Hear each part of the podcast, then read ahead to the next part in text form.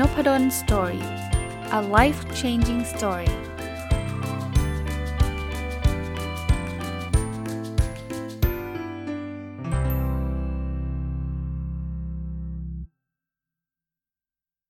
สวัสดีครับ ยินดีต้อนรับเข้าสู่นพดล Story Podcast นะครับแล้วก็วันเสาร์นะครับ ยินดีต้อนรับเข้าสู่รายการ Weekend Entrepreneur นะครับหรือรายการผู้ประกอบการวันหยุดที่ ผมจะเอาความรู้เกี่ยวข้องกับการทำธุรกิจนะครับโดยเฉพาะอย่างยิ่งเอามา apply กับ สำหรับคนที่ทำงานประจำแล้วก็ใช้เวลาวันหยุดหรือเวลาว่างเนี่ยในการหารายได้เพิ่มเติมนะครับ วันนี้ยังคงอยู่กับหนังสือเล่มที่ผมรีวิวมา 2 สัปดาห์ติดแล้วนะครับ คืองานประจำสอนทำธุรกิจของคุณนาฟิสอิสลามนะมีหลายเรื่องเลยที่ผมคิดว่า เหมาะสมกับรายการนี้นะครับพร้อมเป็นความรู้ทางด้านการทำธุรกิจต่างๆนะครับ แล้วก็สามารถแอพพลายได้ ถึงแม้ว่าเรายังทำงานประจำอยู่นะครับ วันเสาร์วันอาทิตย์ เรามาทำอะไรเล็กๆ น้อยๆ เพื่อเป็นการสร้างไรายได้เพิ่มเติมเนี่ย ก็เอาหลักการพวกนี้เข้ามาเข้ามาช่วยได้นะครับ แล้วก็อีกหลายหลักการเลยจริงๆ ผมว่าก็ช่วยงานประจำของท่านได้ด้วยนะอะวันนี้มาถึงบทอีกอันหนึ่งนะครับ ชื่อว่ายุคที่เป็ดมี โอกาสสำเร็จได้มากกว่าคำว่าเป็ดเนี่ยมักจะเป็นคำที่เราใช้ทดแทนหรือใช้เรียกคนที่เป็น generalist อะอธิบายคำนี้นิดหนึ่งฮะ generalist คือคนรู้กว้างครับ รู้หลาย ๆ เรื่องเหมือนเป็ดเนี่ย บินก็บินได้นะว่ายน้ำก็ว่ายได้ใช่ไหมอยู่บนบกก็อยู่ได้นะแต่เวลาเราเราพูดถึงเป็ดเนี่ยหลาย ๆ ครั้งเนี่ยเราอาจจะพูดใน ในมุมที่ไม่ค่อยดีนัก เช่นทำไม่ได้เก่งสักอย่างว่ายน้ำก็ไม่เก่งเหมือนปลาบินก็ไม่เก่งเหมือนนกนะอยู่บนบกก็ไม่เก่งเหมือนสัตว์บกอื่นนะแต่ในบทนี้เนี่ยเขาบอกว่าจริง ๆ การที่เรารู้กว้างเนี่ยมันจะทำให้เราสามารถเอา solution หรือเอาเอาเอาสิ่งที่มันเกิดขึ้นในในเรื่องหนึ่งเนี่ยเอามา apply หรือเอามาประยุกต์ใช้กับอีกเรื่องหนึ่งได้นะครับคราวนี้ผู้เขียนเนี่ยบอกว่าจากประสบการณ์ทำงานเนี่ย เขาพบว่าองค์กรในยุคนี้เนี่ยสนใจคนที่รู้กว้างมากกว่า เพราะมันมี 3 สาเหตุนะครับ สาเหตุแรกเนี่ยเขาบอกว่า ตอนนี้องค์กรต่างๆ นิยมการทำงานแบบเป็นทีมเล็กกันมากขึ้นนะเช่นสตาร์ทอัพเนี่ยนะครับพอมันทีมเล็กเนี่ยคนหนึ่งมันต้องทำได้หลายอย่างนะจะบอกว่าฉันจะเป็นโปรแกรมเมอร์อย่างเดียว อาจจะไม่ได้แล้วคุณอาจจะต้องวางแผนธุรกิจเจรจากับคู่ค้าเป็น เพราะนั้นเนี่ยคนที่เป็น all in one เนี่ยจะได้เปรียบนะครับ อันที่2เนี่ยคือบริษัทเนี่ยอยากที่จะรับคนที่สามารถเข้ามาฝึกฝนได้มากกว่านะครับ คือถ้าเกิดรับคนที่เป็น specialist มาเนี่ยพอพอหนึ่งคือมันแพงเนาะ specialist คือเฉพาะเจาะจงลึกมากๆเลยเนี่ยก็ก็แพงแล้วคราวนี้เนี่ยพอพอมัน specialist แล้วเนี่ยเขาก็จะอาจจะไม่อยากทำอย่างอื่นไงอย่างที่เมื่อกี้เล่าให้ฟังนะครับ พอไม่อยากทำอย่างอื่นเนี่ยมันก็อาจจะฝึกได้ยากนะอันนี้อันนี้ก็คือเป็นประเด็นนะครับ คือไม่ได้บอกว่าห้ามรับ specialist นะบางทีโปรแกรมเมอร์เนี่ยอาจจะต้องเป็น specialist ต้องรู้รู้ลึกในเรื่องนั้นเรื่องใดเรื่องหนึ่งนะ แต่ว่าหลาย ๆ ครั้งเนี่ยเราต้องการคนที่ทำได้หลายอย่าง เช่น เขาบอกว่าแม้กระทั่งเข้าไปสตาร์ทอัพบางทีก็ถามนะว่าคุณเคยขายของมามั่งเปล่า คุณเคยทำโน่นทำนี่มั่งไหมมามั่งหรือเปล่านะอย่างที่3เนี่ยคืองานมันเปลี่ยนเร็วไงครับ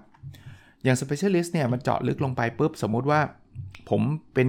โปรแกรมเมอร์มือหนึ่งเลยนะ แล้วผมเขียนภาษานี้ได้เก่งที่สุดในโลกเลย ปรากฏปีหน้าเนี่ยภาษานี้เขาอัปเดตไปละเขาไม่ใช้ละ specialist มันก็จะจะลำบาก แต่คราวนี้ไม่ได้พูดว่า เอ้ยเราต้องรู้กว้างอย่างเดียว แต่ไม่รู้ลึกสักเรื่องนะเคยได้ยินคำว่า T shape ไหมครับ ความรู้แบบ T เนี่ยคือความรู้ที่แบบว่าลึกเรื่องใดเรื่องหนึ่ง แต่กว้างหลาย ๆ เรื่องอันนี้ต่อยอดนะครับ ผมคิดว่ายิ่งเราเป็นวิกแอนองเทอร์เพเนอร์เนี่ยเราต้องมี T shape ชัดเจน ผมเจาะตรงนี้ไปนิดหนึ่งครับ T shape แปลว่างี้ สมมุติว่าเราอยากที่จะสอนถ่ายรูปไงจะสอนถ่ายรูปเนี่ยตัวตัวที่เป็นหางตัว T อะคือความรู้ลึกเนี่ยต้องมีความรู้เรื่องการถ่ายรูป อย่างน้อยๆก็ต้องมากกว่าคนทั่วไปจริงป่ะไม่งั้นเราจะสอนคนอื่นเขาไม่ได้เลยนะนั้นเราต้องมีเทคนิคการถ่ายรูปแน่นอน เราต้องมีประสบการณ์ถ่ายรูป เราต้องศึกษาเรื่องการถ่ายรูปมาอย่างดี แต่หัวตัว T อะครับคือความรู้กว้างเนี่ยคือจะรู้แต่ถ่ายรูปอย่างเดียวเนี่ยอาจจะไม่ work ถามว่าทำไมไม่ work เพราะว่าเราไม่รู้จักวิธีการโปรโมทเราไม่รู้จักวิธีการตั้งราคา เราไม่รู้จักวิธีการประชาสัมพันธ์ คอร์สถ่ายรูปของเรา อย่างเงี้ยเราต้องรู้กว้างด้วยนะถ้าใครเป็นนักถ่ายรูปที่ถ่ายรูปได้ดี แล้วมีความรู้ทางด้านผู้ประกอบการ ทางด้านการทำธุรกิจเนี่ยมันจะไปได้ไกลเลยสำหรับ weekend entrepreneur เนี่ยหน้าตามันจะเป็นแบบนี้เลยนะครับอะมาถึงบทถัดไปครับเขาบอกว่าโอกาสไม่มีขา เดินมาหาเราไม่ได้ชอบอันนี้นะครับ เขาบอกบางคนเนี่ยเก่งๆนะ แต่เก่งแล้วนั่งเฉยๆ วันหนึ่งเดี๋ยวคนจะมาค้นพบเราลำบากนะครับเขาบอกคนเก่งอย่างเดียวไม่พอนะมันต้องมันต้องรู้จักเดินเข้าหาโอกาส แล้วต้องอยู่ให้ถูกที่ด้วยนะถ้าไปเก่งแล้วไม่ไม่ได้อยู่ถูกที่เนี่ยมันก็อาจจะเขาก็ไม่ไม่รู้ความรู้ความสามารถ แต่เราจะบอกว่างั้นเขาก็ต้องรอให้เขาจับเราไปอยู่ถูกที่ก็ลำบากนะถ้าเราพูดถึงเรื่อง weekend entrepreneur หรือผู้ประกอบการวันหยุดเนี่ย เราต้องเดินเข้าไปหาครับ เราอยากเก่งเรื่องอะไร เราต้องศึกศึกษาค้นคว้า เดินไปถามคนรู้เขาบอกอยากสำเร็จต้องเอาตัวเข้าไปอยู่ท่ามกลางคนสำเร็จนะครับนั้นลองลองใช้วิธีนี้ดูครับเขาก็เล่าเรื่องให้ฟังนะว่าผู้เขียนเนี่ยเขาก็ทำอะไรหลายอย่างเลยนะแล้วเสร็จแล้วเนี่ยโอกาสมันก็จะวิ่งเข้ามาหานะครับเขาบอกว่าอย่างอย่างเช่นเขาขายหนังสือนะออนไลน์ก็ทำให้เขารู้จักกับคุณปิ๊กทัศภาสเลิศเสวตพงศ์นะที่ ที่เป็นเจ้าของสำนักพิมพ์ แล้วก็เป็นนักเขียนคนหนึ่งเนี่ยก็ทำให้เขาออกหนังสือเล่มนี้มาได้เลยอย่างเงี้ยคือมันต้องมันต้องลุกขึ้นมาทำอะไรสักอย่างหนึ่งนะคราวนี้มาถึงอีกบทหนึ่งบทนี้ก็ชอบนะครับ คือไม่มีเวลาหรือไม่ใช้เวลาให้ดี เวลาผมพูดถึง Weekend Entrepreneur เนี่ยผมเชื่อว่าหลายคนอาจจะบอกว่าโอ้ยเราไม่มีเวลาหรอก แค่นี้ก็จะแย่อยู่แล้วนะลองมาดูเทคนิคการจัดการเวลาของเขาสักนิดหนึ่งนะครับเขาเล่าเทคนิคบอกว่า 1 คือเขาต้องตั้งเป้าหมายก่อน เขาบอกว่าคนที่บริหารเวลาไม่ดีเนี่ยเพราะว่าเราไม่มีเป้าหมายไงพอไม่มีเป้าหมายเนี่ยเราก็จะทำมั่งไม่ทำมั่งสมมุติว่าคนอยากทำ weekend entrepreneur แต่ไม่มีเป้าหมายใดๆวันนี้มีแรงฮึดนะเช้าวันเสาร์ขึ้นมาโอ้ยทำทำทำทำแต่บางบางวันเหนื่อยก็นอนเล่นนอนดูทีวีไปเรื่อยเปื่อยมันก็ไม่ได้ทำอะไรสำเร็จสักอย่างจริงไหมเขาบอกเขียนเลย เช่นอะตอนเช้าจะออกกำลังกาย 30 นาที จะอ่านหนังสือวันละ 30 หน้า เขียนบทความวันละบท หรือจะศึกษาเรื่องที่เราจะทำ weekend entrepreneur วันละ 1 ชั่วโมงทำแบบนี้จะเวิร์กนะครับวันนั้นเนี่ยตั้งเป้าหมาย ส่วนตัวผมถ้าใครติดใครติดตามผมใช้ OKR แต่ถามว่าท่านต้องใช้ OKR หรือเปล่าไม่จำเป็น มีคนสอบถามมาสำหรับคนที่เพิ่งเข้ามาใหม่ว่า OKR คืออะไร OKR มาจากคำว่า Objective and Key Result อยากทราบว่าคืออะไรกลับไปฟังในวันพุธ ผมทำจัดรายการ OKR Weekly ฟังตั้งแต่ตอนต้นรายการเลยครับ ตั้งแต่ต้นปีที่เนี้ยปีนี้ปี 2021 เนี่ย ผมพูดทุกสัปดาห์ ท่านจะเข้าใจลึกซึ้งมากขึ้นนะครับอะเอาเป็นว่าสรุปข้อแรกคือตั้งเป้าหมายนะอันที่ 2 คือเลิกงานอดิเรกที่ไม่มีผลกับเป้าหมาย บางคนเนี่ยโหติดเกม ติดแบบติดเยอะมาก คือผมไม่ได้ห้ามห้ามทำเลยนะบางทีมันเล่นเพื่อความสบายใจพักผ่อนก็ทำไป แต่ถ้าเกิดเล่นเกมแบบเสาร์อาทิตย์เล่นเกมวันละ 6 ชั่วโมงเนี้ยมันจะเอาเวลาที่ไหนไปทำ weekend entrepreneur หรือบางคนเนี่ยจะเรียกว่าโอ้ติดซีรีส์มากเลย ผมก็ดูนะ แต่ถ้าเกิดดูจนกระทั่งแบบหามรุ่งหามค่ำมันก็เวลามันก็หมดจริงไหม แล้วถามว่าการดูซีรีส์เล่นเกมมันช่วยทำให้ตอบโจทย์ weekend entrepreneur ตอบโจทย์ เป้าหมายเราในข้อแรกหรือเปล่า ถ้ามันไม่ใช่ก็ต้องลดลงใช่ไหมเราต้องเราต้อง trade off ครับ เวลาเราเท่ากันนะ24ชั่วโมงนะข้อที่ 3 เศษเวลามีค่ากว่าที่คิด ข้อนี้คล้ายๆที่ผมผมทำมาตลอดครับ เศษเวลาเช่นอะไรครับ เช่นเรานั่งรออะไรสักอย่างหนึ่งอะสมมุติว่า อย่างตัวผมแล้วกันนะถ้าก่อนที่จะมีโควิดเนี่ย ผมก็ต้องไปรับลูกใช่ไหมพอรับลูกเนี่ย บางทีลูกก็ไม่ได้ออกมาตรงเวลานะ ลูกผมเลิกสมมติว่า4ี่โมงเนี่ย บางทีเขาก็มีงานที่ต้องทำกับเพื่อนต่อถึง4ี่โมงครึ่งถึง5้าโมงก็ยังเคยมีอย่างเงี้ย คราวนี้ไอ้ครึ่งชั่วโมงที่เราไปถึงก่อนเนี่ยจอดรถรออยู่เนี่ย เราทำอะไรครับ หลายคนก็อาจจะเล่น Facebook ไปนะเล่น Twitter เล่นอะไรไปก็ก็ได้ครับนะแต่ว่าถ้าเราอยากจะพัฒนาตัวเองนะหยิบหนังสือผู้ประกอบการมานั่งอ่าน เชื่อไหมครับว่าไอ้วันละ 15 นาทีครึ่งชั่วโมง เศษเวลาพวกนี้สุดท้ายเนี่ยมันจะมันจะสะสมแล้วมันจะทำให้ผมอ่านหนังสือจบเป็นเล่มๆเลย ผมทำแบบนี้ไปเป็นประจำนะครับ ถึงแม้ว่าตอนระยะหลังเนี่ยอาจจะไม่ค่อยได้มีเรื่องนี้มากนัก เพราะว่ามันมีโควิดนะ work from home 100%เนี่ยก็อาจจะไม่ได้มีเศษเวลาแบบนี้ แต่ว่าผมก็ยังยังยังยังทำนะบางทีก็ยังออกไปซื้อของกับภรรยาเนี่ยบางทีภรรยาก็ ตอนที่เขาลงไปซื้อเนี่ยผมรออยู่ในรถเนี่ยผมก็หยิบหนังสือมาอ่านอย่างเงี้ยนะครับอ่าอันนี้ครับเขาบอกว่าธุรกิจเริ่มต้นจากวิธีใช้เงินนะครับคือหลายคนเนี่ยที่อยากจะทำ weekend entrepreneur หลายคนก็อาจจะบ่นว่าโอ้มันไม่มีเงินที่จะไปลงทุน ผมหยุดตรงนี้ก่อนนะ คือจริงๆเงินลงทุนเนี่ยถ้าท่านฟัง weekend entrepreneur ของผมเนี่ยท่านจะพบว่าผมจะเน้นอยู่เสมอว่าอย่าใช้เงินเยอะ ใช้ อะไรที่ไม่ใช้เงินเลยจะดีมาก เพราะว่าถ้ามันไม่ work มันไม่เจ็บตัวเลยบอกมีเหรอธุรกิจที่ไม่ใช้เงิน ธุรกิจที่เกี่ยวข้องความรู้อะส่วนใหญ่ไม่ใช้เงินครับ เปิดคอร์สสอนอย่างเงี้ยไม่ได้ใช้เงินอะไรนะ สอนออนไลน์อย่างเงี้ยไม่ได้ใช้เงินอะไรมากมาย แต่ใช้ความรู้เราเนาะนะครับหรือถ้าเกิดถ้าอยากจะผลิตสินค้าขายมันก็ผลิตน้อยๆก่อน อย่าเพิ่งหวังรวยทีเดียวแบบโอ้โหฉันจะเอาทีเดียว 10 ล้านอย่างเงี้ยไปลงทุนผลิตแบบเป็นหมื่นเป็นแสนชิ้น อันนั้นเยอะไป นะเริ่มต้นเล็ก ๆ แน่นอนกำไรมันอาจจะน้อย แต่ว่าเราเป็นการทดลองตลาดก่อน ว่าตลาดเนี่ยโอเคไหมอะแต่หนังสือเล่มนี้เขาบอกงี้ครับเขาบอกว่าเวลาเราจะเริ่มทำธุรกิจโดยเฉพาะคนที่เป็นมนุษย์เงินเดือนเนี่ยเราต้องเข้าใจวิธีการจัดการเงินของเราก่อนนะครับเขามีสเต็ปการลงทุนของเขาเนี่ยเวลาเขาจะลงทุนทำอะไรสักอย่างเนี่ยคือพอพอมีเงินเก็บแล้วนะทำงานประจำเก็บเงินมา ให้ให้รายได้มากกว่ารายจ่ายนะพยายามลดรายจ่ายที่ไม่จำเป็นลงอะไรเงี้ยนะเขาบอกว่าเอาละพอมีเงินฝากแบงก์เฉยๆเนี่ยดอกเบี้ยมันก็ต่ำเตี้ยเรียดินนะนะเพราะฉะนั้นเนี่ยเขาจะเริ่มสเต็ปที่ 1 คือค้นหาครับ ค้นหาว่า เอ๊ะ เราจะทำธุรกิจอะไรดีอะผมต่อยอดให้มันเป็น weekend entrepreneur ก็คือ ค้นหาว่าเออเราจะทำธุรกิจในวันเสาร์อาทิตย์เนี่ยในวีคเอนเนี่ยวันหยุดสุดสัปดาห์เนี่ยทำอะไรดี ก็ต้องถามว่าเรามีความสามารถทางด้านไหนใช่ไหม บางคนก็บอกว่าก็ไม่รู้อะ เราก็ไม่รู้เขาเออหนังสือเขียนบอกนี้เขาบอกค้นหาเหมือนชิมอาหารนะคือเราก็จะอาจจะยังไม่รู้ว่าเราชอบอาหารอันไหนนะครับ ก็ลองชิมไปเรื่อยๆครับค้นหาไปเรื่อยๆครับ แล้ววิธีการที่ดีที่สุดที่จะช่วยทำให้เรามีไอเดียคืออ่านหนังสือเขาบอกว่าวิธีหนังสือหนึ่งเล่มเนี่ยมันมันคือชีวิตของผู้เขียนคนหนึ่งเลยนะเ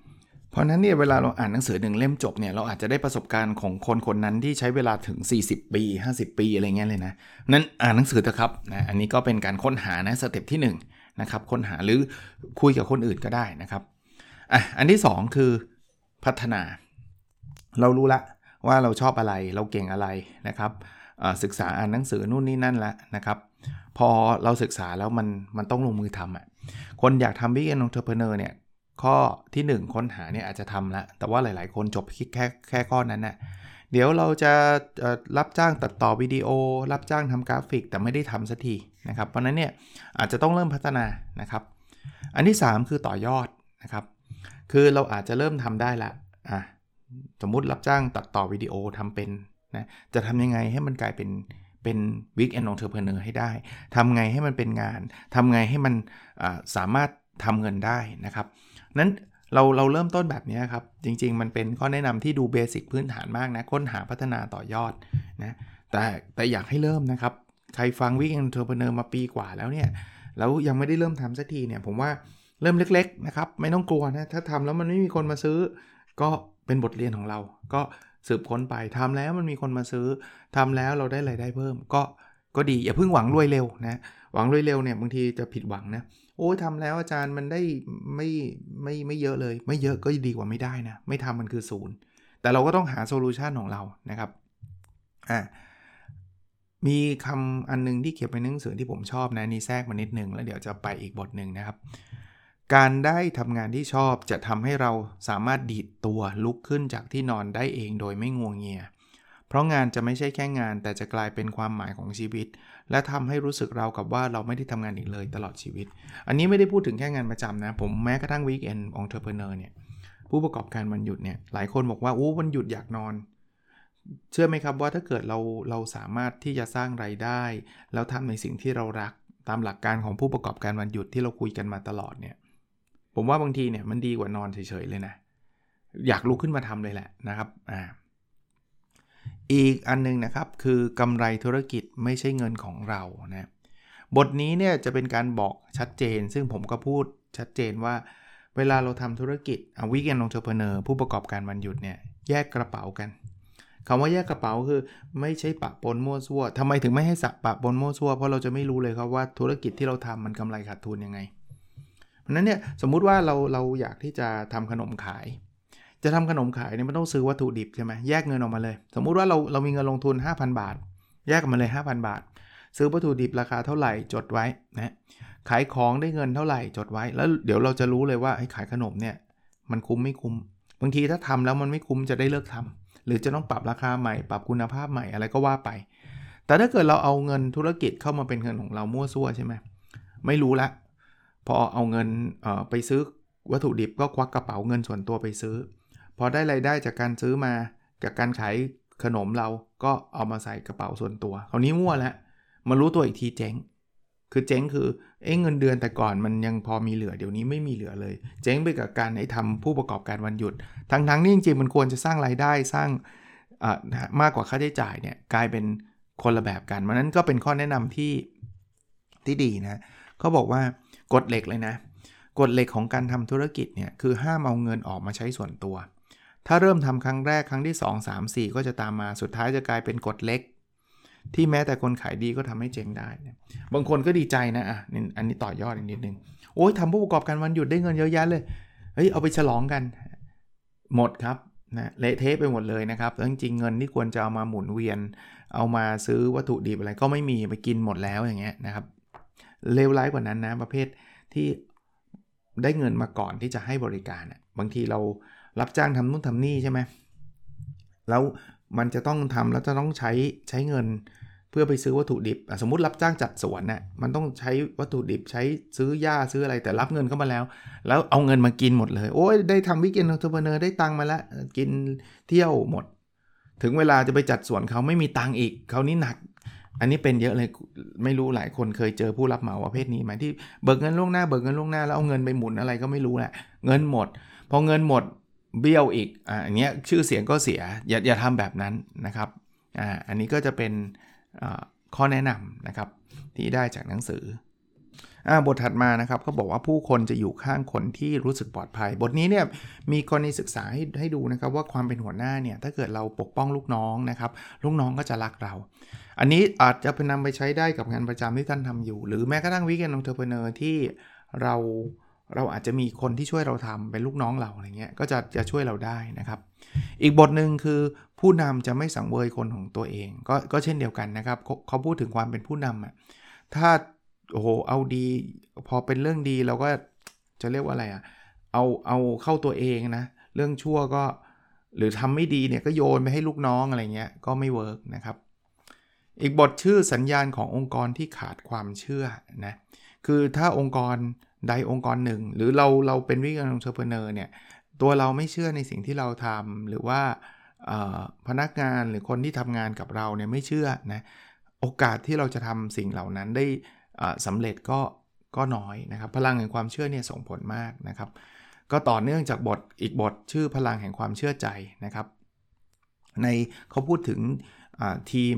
กีฬานะครับ เช่นลิเวอร์พูลเนี่ยจริงๆแล้ว ที่เอาชนะได้หลายทีมเลยนะครับ ได้ได้ชงได้แชมป์เขาพูดถึงนัดที่เคยโดนบาร์เซโลนานำ3 0แล้วกลับมา 4 0เนี่ยมันเป็นพลังแห่งความเชื่อใจ เชื่อใจในในทีม เชื่อใจในเพื่อนร่วมทีมนะครับ เชื่อใจในตัวเองนะครับเขาบอกว่าถ้าเราสามารถเปลี่ยนคนที่สงสัยกลายเป็นคนที่เชื่อมั่นได้ ก็จะทำให้ทีมเราประสบความสำเร็จ ก็อีกเนี่ยเอามาใช้ได้ทั้งงานประจำแล้วก็ weekend entrepreneur นะครับอะขออีกสักบทหนึ่งนะครับ จะได้ไม่ยาวเกินไปนะ ถอดบทเรียนธุรกิจจากการประจำคือเขาเขามีเทคนิคที่คนเขียนเนี่ยเขาบอกว่าก่อนที่เขาจะทำธุรกิจเนี่ยนะเขาก็ทำงานประจำมาก่อนแล้วเขาพบว่ามันมี 17 เทคนิคที่เขาได้รับจากโรงเรียนธุรกิจที่ชื่อว่างานประจำอะอันแรกนะเขาบอกว่าต้องตั้งเป้าหมายว่าเราอยากทำธุรกิจ ต้องการเรียนรู้จากงานประจำนะ เข้าไปทำงานเนี่ยอย่าไปคิดแค่ว่าเราได้เงินเดือนอย่างเดียวนะผมต่อยอดให้ทำงานทำ weekend entrepreneur เนี่ยทำก็ทำไปนะ แต่งานประจำต้องไม่เสีย แล้วลองคิดว่างานประจำเนี่ยทำเต็มที่นะ เพราะสิ่งที่นอกจากเป็นเงินเดือนสวัสดิการที่เราจะได้จากที่ทำงานแล้วเนี่ยเรายังได้รับประสบการณ์อีกเพียบเลย ที่ทำงานเราเนี่ยถ้าเรายังทำได้อยู่เนี่ยแสดงว่า ที่ทำงานนั้นเนี่ยประสบความสำเร็จเขาต้องมีกำไรเขาต้องมีเงินถูกปะไม่เช่นนั้นเนี่ยเขาก็คงไม่เขาคงปิดไปแล้วอะ่ะเขาคงเจ๊งไปแล้ว นี่คือ best practice อันหนึ่งเลย แล้วเราก็เอา adapt เอาวิธีการของหัวหน้าเราวิธีการของที่ทำงานเนี่ย เอามาใช้กับ weekend entrepreneur ของเรา คือแน่นอนครับ บางคนบอกผมทำงานโลจิสติกนะ งานประจำผมแต่ weekend entrepreneur ผมขายของ มันต้องมีมิติของโลจิสติกอะมีมิติของการส่งของอะ อะไรเอามาใช้ได้เอามาใช้บางทีถ้ามันใช้ไม่ได้ก็ไม่เป็นไรฮะอันที่ 2 ครับเขาบอกว่าหากคุณอยู่ในช่วงเริ่มต้นของวัยทำงาน อายุยังไม่มาก อย่าประเมินคุณค่าของงานด้วยเงินอย่างเดียว ก็อย่างที่ผมเล่านะบางทีเงินเดือนมากกว่ากันพันสองพันเนี่ยมันไม่ใช่ประเด็นเลย คุณลองดูงานที่มันคุณได้แสดงความสมความสามารถที่คุณได้เรียนรู้ อันที่3นะครับการทำงานประจำกับการทำธุรกิจเนี่ยมีความแตกต่างกันโดยสิ้นเชิง นะครับเขาบอกว่าการทำงานประจำถ้าเปรียบเทียบกับฟุตบอลเนี่ยนะการทำงานประจำเราจะเล่นเหมือนผู้เล่น ตัวผู้เล่น เช่น เป็นกองหน้าคุณก็ทำงานแค่กองหน้าคือยิงประตูทำงานตรงนั้นให้ดีที่สุด คุณไม่ต้องรู้ว่า ผู้รักษาประตูต้องทำงานยังไงนะครับแต่ถ้าไปทำธุรกิจเนี่ยคุณเหมือนโค้ชละคือคุณต้องดูให้ให้ให้ให้รอบด้านเลยนะนะไม่ใช่ว่าคุณคุณจะรู้เรื่องยิงประตูอย่างเดียวไม่ได้ คุณต้องรู้กองหลังกองกลางกองหน้า ผู้รักษาประตูเออนี่ผมชอบการเปรียบเทียบนะครับสำหรับคนที่เป็นผู้ประกอบการวันหยุดเนี่ยพอวันหยุดเราแปลงร่างเป็นผู้ประกอบการเนี่ยทักษะมันต้องครบละงานประจำคุณอาจจะทำ marketing อย่างเดียว คุณไม่ได้สนใจ production เลย แต่พอคุณเป็นผู้ประกอบการเนี่ย production หรือการผลิตเนี่ยกก็เข้ามาเกี่ยวข้องนะข้อที่ 4 ครับเขาบอกว่าองค์กรหลักๆ จะมีการทำงานอยู่ 3ตำแหน่งคือกองหน้ากองกลางและกองหลังนะครับกองหน้าก็เปรียบเสมือนเป็นฝ่ายขายนะทำประตูให้กับทีมคือทำไรายได้นั่นแหละ กองกลางก็เหมือนกับฝ่ายตลาดฝ่ายผลิตฝ่ายปฏิบัติการนะครับ คอยปั้นเกมวางกลยุทธ์ในการขับเคลื่อนทีมนะ ส่วนกองหลังเนี่ยจะมีหลายแผนกหน่อย เช่น พวก back office นะครับ บริการลูกค้าบัญชี บริการหลังการขายนะ ตั้งรับทุกอย่างที่เข้ามานะผมว่าเป็น weekend entrepreneur ก็เราอาจจะไม่ได้มีคนเยอะแยะตามฝ่ายแบบนี้ แต่ว่ามันเป็นฟังก์ชันที่เราต้องทำนะข้อที่ 5 ครับ การทำงานประจำจะทำให้เราเข้าใจมุมมองของพนักงานที่มีต่อองค์กรและหัวหน้านะเราทำงานประจำเราจะรู้เลยว่า เออ หัวหน้านี้ดี หัวหน้านี้ไม่ดี คราวนี้พอเรามาทำธุรกิจเนี่ยเราจะได้เข้าใจเลย เพราะว่าเราเคยเป็นพนักงานประจำมาก่อน เราจะรู้เลยว่าทำแบบนี้กับคนกับลูกน้องไม่ดีไม่เวิร์กนะถัดไปนะครับข้อ 6 ครับ การทำงานในองค์กรขนาดเล็กที่มีความคล่องตัวสูงแบบสตาร์ทอัพจะมีข้อดีในการเรียนรู้ระบบธุรกิจมากกว่าองค์กรขนาดใหญ่ ถามว่าทำไม เพราะเราจะทำเกือบทุกเรื่องเลยครับทำงานองค์กรขนาดเล็กเนี่ย แต่ถ้าเป็นองค์กรใหญ่เนี่ย คุณจะไปทำทุกแผนกทุกฝ่ายอาจจะลำบาก แต่ผมไม่ได้ห้ามทำองค์กรใหญ่นะ แต่ต้องรู้ไว้ว่ามันมีเทรดออฟกันนะครับในในมุมนี้นะครับ ข้อ 7 เมื่อได้เข้าไปทำงานแล้ว พยายามเรียนรู้ทุกตำแหน่งว่าเขาทำงานกันอย่างไรสื่อสารอย่างไรนะครับ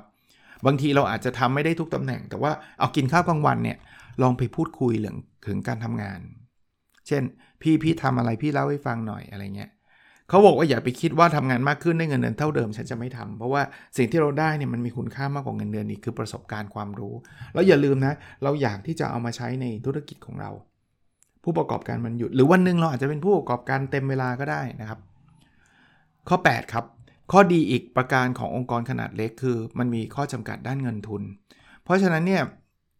เราจะทำอะไรเราต้อง concern เรื่องเงินเนี่ย บอกอย่างสตาร์ทอัพเนี่ยเงินมันไม่เยอะนะนั้นมันอาจจะมีวิธีการทำงานใหม่ ๆ ที่ใช้เงินน้อย ผมว่ามันเหมาะมากกับเลยกับ weekend entrepreneur เพราะเราต้องการที่จะใช้เงินน้อยอยู่แล้วเพราะนั้นเนี่ยถ้าใครทำแล้วเจอปัญหาว่าไม่มีงบประมาณไม่มีอะไรรู้ไว้นะครับว่านั่นคือบทเรียนชั้นยอดเลย แล้วลองดูว่าที่ทำงานเราใช้วิธีไหน ในการทำอะไรบางอย่างที่ไม่ต้องใช้เงินเยอะ ข้อ 9 นะครับถ้ามีโอกาสได้ทำโปรเจกต์เกี่ยวกับการออกสินค้าหรือบริการให้รีบคว้าไว้และทำเต็มที่ คือ มันมันเป็นทักษะเลยล่ะครับ ถ้าคุณเคยออกสินค้าและบริการทำให้มันบูมได้ในบริษัทที่คุณทำงานประจำอยู่เนี่ย เวลาคุณเอาเอเวลาคุณมาทำผู้ประกอบการ หรือเป็นผู้ประกอบการวันหยุดเนี่ยคุณหยิบเทคนิคหลาย ๆ ข้อในนั้นเนี่ยเอามาเอามาแอพพลายเอามาแอปประยุกต์ใช้ได้เลย ข้อ 10 ครับ การสร้างวัฒนธรรมการทำงานตามเวลาไม่ใช่เรื่องดี แน่นอนครับบริษัทเขาบอกครับว่าเริ่มกี่โมงเลิกกี่โมงนะครับแต่จริง ๆ แล้วเนี่ย คุณคุณคุณไม่จำเป็นจะต้องแบบเขาเรียกว่าอะไรนะทำทำที่เขาบอกว่าสมมติงานมัน 8 ชั่วโมง คุณต้องทำให้ครบ 8 ชั่วโมงเขาบอกไม่เลยครับ ถ้าคุณทำเสร็จ 2 ชั่วโมงก็เสร็จครับนะบางคนกลัวว่าโอ้โห เดี๋ยวเสร็จ 2 ชั่วโมงโดนเพิ่มงานก็กลับไปที่อันนั้นครับ เพิ่มงานก็ดีครับ เราจะได้เรียนรู้อะไรเยอะแยะเต็มไปหมดเลยนะเพราะฉะนั้นเนี่ยทำงานตามผลลัพธ์ไม่ใช่ทำตามตามเวลานะครับ ข้อ 11 ครับ อย่าเกี่ยงเวลาหัวหน้ามอบหมายงานสอนงานเพื่อน บางคนคิดว่าโหโคตรเสียเวลาเลยต้องสอนเพื่อน ก็บอกการสอนเพื่อนเนี่ยคือการที่เราจะได้มีความรู้เพิ่มขึ้นอีกครับบอกการเรียนรู้ที่มีประสิทธิภาพสูงสุดคือการสอนเพราะนั้นเขาให้สอนสอนเลยฮะเต็มที่ครับนะตัวเราก็จะเก่งขึ้นไปอีกอีกขั้นหนึ่งนะข้อ 12 ครับ นอกจากการทำงานในองค์กรแล้วบริษัทส่วนใหญ่จะมีการส่งพนักงานไปสัมมนาต่างๆ ไปเลยฮะเพราะมันฟรีเลยนะครับ สมมติสัมมนาเทคนิคการขายทำไมจะไม่ไปล่ะครับ คือเอาไปแล้วเราก็เอาความรู้นั้นมาพัฒนาองค์กรองค์กรก็ได้ ส่วนตัวเราเนี่ย ต่อไปทำ weekend entrepreneur เป็นไงฮะเราก็มีทักษะการขายติดตัวมาโดยที่ไม่ต้องเรียนรู้เองเลยนะอันนี้จะช่วยแล้วแถมมี connection อีกนะ ไปเจอคนนู้นคนนี้อีกนะข้อ 13 นะครับเขาบอกทุกคนรู้กันดีว่า connection ในการทำธุรกิจเป็นสิ่งที่ขาดไม่ได้เลยนะครับ เพราะหลายคนเนี่ยมีไอเดียดีๆนะแต่ขาด connectionนะครับ เพราะฉะนั้นเนี่ยเราเราหา connection ได้นะครับ แต่เขาบอกว่าบางคนนั่งเฉยๆแล้วบอกไม่มี connection ทำธุรกิจไม่ได้ connection สำคัญจริง แต่มันเป็นแค่ส่วนหนึ่งนะครับ คือบางคนไปหลงแค่ connection อะแบบโหไปแจกแบบเขาเรียกอะไรนะ แจกนามบัตรกันเป็นร้อยเป็นพันอันนั้นก็ไม่ work นะครับ เพราะนั้นเนี่ยจริงๆมันเป็นตัวช่วยทำให้เราเราเป็นที่รู้จัก แต่ถ้าเกิดเราไม่มีฝีมือนะ เราไปรู้จักคนเยอะแยะก็ก็ก็ไม่ได้ช่วยอะไร คืออย่าไปเน้น connection มากจนเกินไป แต่ก็ไม่ใช่ว่านั่งอยู่เฉยๆจะไม่มี connection เลยนะครับ ข้อ 14 ครับ ข้อนี้คืออย่าหลงตัวเองมากเกินไปครับ บางคนเนี่ยเริ่มมีผลงานที่ดีในงานประจำ มี connection มีอะไรเต็มไปหมด อย่าไปคิดนะครับว่า connection ที่เกิดขึ้นในงานประจำเนี่ยพอเรามาออกมาทำธุรกิจเอง หรือมาทำ weekend entrepreneur เนี่ย connection นั้นจะเหมือนเดิมนะบางอย่างเนี่ยเขาแค่รู้จักเราเท่านั้นเองครับเขาก็จะดีลกับบริษัทเรา แต่ว่าเผอิญเราเป็นตัวแทนของบริษัท บางคนหลงตัวเองว่า โอ้ยฉันเนี่ยรู้จักคนเยอะแยะ พอออกมาทำธุรกิจ หรือทำ weekend entrepreneur โทรศัพท์ไปหาเขาเขาอาจจะบอกว่าเอ้ยผมไม่เอา ผมจะดีลเฉพาะบริษัทคุณเท่านั้น ผมไม่ได้ดีลแบบซื้อของจาก จากบริษัทเล็กๆ ยกตัวอย่างเพราะนั้นก็อย่าไปหลงตัวเองมากนะครับ ข้อ 15 ระวังเรื่องการเมืองในบริษัทนะครับ คือคือมันมีทุกที่ครับพอมันมีการเมืองแล้วเราไปแบบเล่นการเมืองในองค์กรเยอะๆนะเลือกข้างผมข้างพี่ผมเกลียดมันนู่นนี่นั่นอะไรเงี้ยคือในองค์กรก็ไปได้ลำบากแล้วนะครับ แล้วก็ยิ่งมีดราม่าเยอะนะ คุณก็ไม่มีเวลาทำอย่างอื่นหรอกนะครับ ข้อ 16 ครับ ก็บอกว่าบางทีเนี่ย การเมืองมันอาจจะเกิดขึ้นจากตัวบุคคลก็ได้ แต่หลายครั้งเนี่ยบางทีมันคือระบบการทำงาน ระบบมันทำให้ขัดแย้งกัน KPI มันเซตไม่ดีมันขัดแย้ง ก็ต้องระวังระวังนะครับ เวลาเราไปเจ้าของธุรกิจก็อย่าทำให้มันเกิดสิ่งนี้นะแล้วก็ที่ 17 นะครับข้อสุดท้ายนะเขาบอกว่าการสังสรรค์คือสิ่งที่อยู่คู่กับมนุษย์ออฟฟิศมาช้านาน เพราะฉะนั้นเนี่ยถ้าเกิดคุณอยากจะทำธุรกิจอย่างเป็นวิทยาณองเทอร์เเนอร์เลือกที่จะสังสรรค์ให้ดีนะครับ ไม่ใช่สังสรรค์สเปะสปะมั่วซั่วไปหมดนะครับ ก็ก็ลองดูนะครับเขาบอกว่าการสังสรรค์มี 2 ลักษณะ ลักษณะอันแรกคือไม่สร้างสรรค์เขาบอกอันนี้กินมั่วซั่วไปหมดเลย วันปาร์ตี้ไปเที่ยวไปอะไรมั่วซั่วไม่เกิดประโยชน์ใดๆเลยอย่างมากก็แค่รู้จักเพื่อนร่วมงานมากขึ้นนะครับ ไปได้ครับแต่ถ้าไปบ่อยๆ ก็หลีกเลี่ยงหน่อยนะครับเขาบอกว่าอย่างตัวคนเขียนเนี่ยเขาบอกว่าเขาอ่านหนังสือจะดีกว่านะครับ เพราะบางทีไปนั่งกับเพื่อนเพื่อนกันนินทาเจ้านงเจ้านายก็ไม่ได้มีอะไร แต่กับการสังสรรค์อีกแบบหนึ่งคือสร้างสรรค์นะการสังสรรค์แบบสร้างสรรค์คือไปแล้วนั่งคุยเรื่องที่มันมันมันเกี่ยวข้องอนาคตของเรา อาจจะเป็นเพื่อนที่อัปเดตข่าวสารกันอัปเดตไอเดียพูดคุยกันเทคนิคอะไรต่างๆ อันนั้นเป็นการสังสรรค์ที่ที่มีประโยชน์นะครับ ก็จบ part ที่ 3 นะครับสำหรับหนังสือเล่มนี้งานประจำสอนทำธุรกิจ ใครขี้เกียจรอผมรีวิวแบบ ละเอียดละเอียดนะทุกสัปดาห์นะยังยังมีอีกนะครับ ยังมีต่อต่อเนื่องอีกนะซื้อมาอ่านก่อนก็ได้นะ งานประจำสอนทำธุรกิจของคุณนาฟิสอิสลามนะครับสำนักพิมพ์อะไรเอ่ยนะครับ โอเค วันนี้ก็ยาวนิดนึงนะแต่คิดว่าจะเป็นประโยชน์กับทุกท่านนะครับอยากกระตุ้นให้ท่านลองลองเริ่มทำอะไรเล็ก ๆ ที่ไม่ต้องใช้เงินลงทุนเยอะแยะมากมายนะครับสำหรับ weekend entrepreneur หรือผู้ประกอบการวันหยุดจะช่วยท่านได้นะครับ เรื่องโควิดก็อย่าเพิ่งกัดตกกันนะครับ ก็ก็ระวังถึงจะฉีดวัคซีนเข็มหนึ่งสองเข็มแล้ว ท่านยังติดได้นะ แต่ว่าท่านอาจจะไม่ได้ติดถึงขนาดที่จะเข้าโรงพยาบาลน่ะแต่ท่านติดได้ท่านก็แพร่ได้ แล้วก็ยังมีคนไม่ฉีดจำนวนมากเลยในประเทศเรานะครับ ก็ฝากไว้ด้วยแล้วกันนะครับ โอเคครับ แล้วเราพบกันในพิสดถัดไปนะครับ สวัสดีครับ